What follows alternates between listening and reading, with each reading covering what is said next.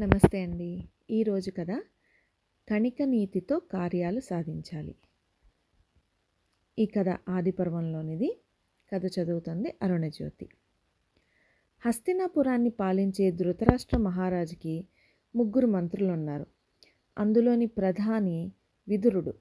ఈ విదురుడు విద్వాంసుడు ధర్మపరుడు నీతి కోవిదుడు.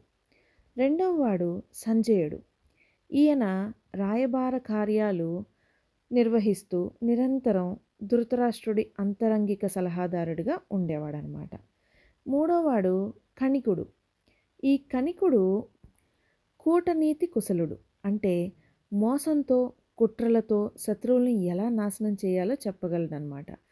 అటువంటి కుటీల నీతిపరుడైన కణికుడు తన మహారాజుకు చెప్పిన కథ ఇప్పుడు నేను మీకు చెప్పబోతున్నాను అన్నమాట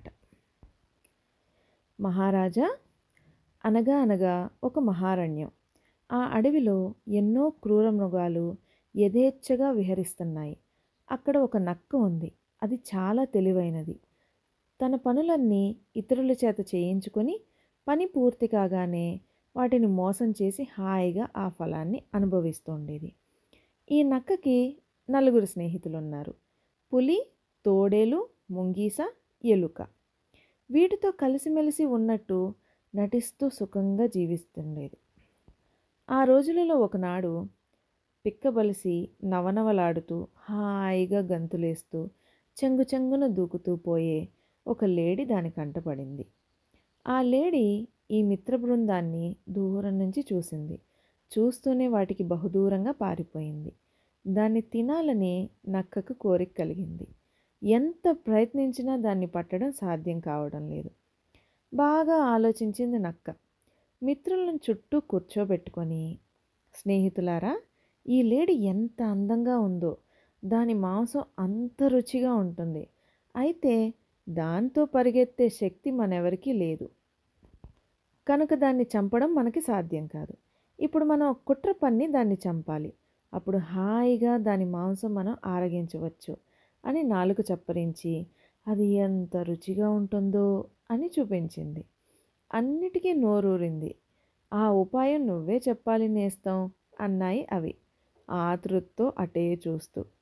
అది కొంతసేపు ఆలోచన చేస్తున్నట్టు అభినయించింది. ఇప్పుడు ఆలోచన వచ్చింది.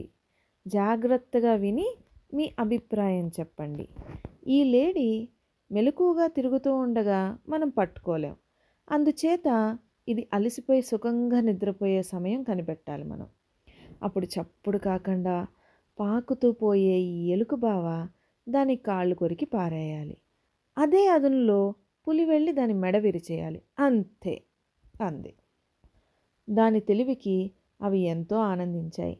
ఆ లేడిని నిద్రపోయే సమయం కోసం ఎదురు చూశాయి. అడవిలో గడ్డి ఏపుగా పెరిగిన ప్రాంతంలో చెంగు చెంగున గంతులేస్తూ పచ్చిక మేసి సెలయేటి ఒడ్డున నీరు త్రాగి బాగా అలసిపోయి విశ్రాంతిగా కాళ్ళు చాపి నిద్రపోయింది లేడీ. నక్క సలహా ప్రకారం అలికిడి కాకుండా ఎలుక వెళ్ళి దాని కాలు కటుక్కన కొరికేసింది. బాధతో అది లేవబోతుంటే పులి తన పంజాతో దాని వెన్ను మీద కొట్టి మెడ కొరికేసింది. నక్కతో పాటు దాని స్నేహితులు నలుగురు సంతోషంగా లేడి చుట్టూ కూర్చున్నాయి. అప్పుడు ఆ నక్క స్నేహితులారా ఇంత రుచిగా మాంసం మనందరం హాయిగా తినాలి. ఇప్పుడు మీ శరీరం దుమ్ము ధూళితో ఉన్నాయి. అందుకు మీరంతా ఆ కొండలోయల్లోకి వెళ్ళి సెలయేటి స్నానం చేసి రండి. అప్పుడు మనందరం కలిసి తిందాం అని అనింది. అవి నాలుగు సంతోషంతో స్నానానికి వెళ్ళాయి. అందులో అందరికంటే ముందుగా పరుగు పరుగున వచ్చింది పులి ఆ లేడీ మాంసం తినాలని. నక్క బొటబొట కన్నీరు కారుస్తుంటే చూసిన పులి బావా ఎందుకు విచారిస్తున్నావు? అంది. ఏం చెప్పను పులి బావా ఆ ఎలక లేదు అది ఏమన్నదో తెలుసా? పులి ఎంత పెద్ద జంతువు అయితే ఏం లాభం? నేను కాళ్ళు కొరికితే గాని అది ఏమీ చేయలేకపోయింది. నా తెలివితో చచ్చిన లేడిని తినడానికి వస్తుంది సిగ్గు లేకుండా. అని వేళాకోళం చేస్తే నాకు బాధ కలిగింది అంటూ నక్క కన్నీరు విడిచింది. పులికి పౌరుషం వచ్చింది. మిత్రమా ఎలక నా కళ్ళు తెరిపించింది. ఈరోజు మొదలు నా శక్తితో నా తిండిని నేను సంపాదించుకుంటాను. ఒకరి మీద ఆధారపడను అంటూ పులి వెళ్ళిపోయింది. అంతలో ఎలక వచ్చిందనమాట విన్నావా ఎలక బావా? ఈ లేడిని పులి ముట్టుకుంది. కనుక ఇది విషపూరితమైంది. దీన్ని నేను తినను. నా ఆకలి తీరడానికి ఎలుకను తినేస్తానంటూ ముంగీస బయలుదేరింది. అలా అనగానే ఎలుక చటక్కన కన్నంలోకి పారిపోయింది. మరికొంతసేపటికి తోడేలు వచ్చిందంట. విన్నావా? పులిబావకు నీ మీద కోపం వచ్చింది. నిన్ను తినేస్తానంటూ బయలుదేరిపోయింది. దాని భార్యతో కలిసి నిన్ను తింటుందట అని తోడేలుతో చెప్పింది నక్క. వెంటనే తోడేలు దౌడు తీసింది. అప్పుడు ముంగీస్ వచ్చిందనమాట. చాలా ఆశగా వచ్చావు. వాళ్ళ ముగ్గురిని చంపి దూరంగా పారేశాను. నీకు బలం ఉంటే నన్ను ఓడించి ఈ లేడి మాంసం తిను అని చెప్పి నక్క అనిందనమాట.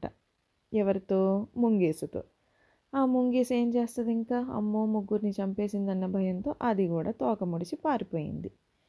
హాయిగా లేడి మాంసం ఆరగించింది నక్క. విన్నారా మహారాజా? తెలివితో వంచనతో మన కార్యాలు చక్కబెట్టుకోవాలి అన్నాడు కణికుడు. ఇదే కణిక నీతి.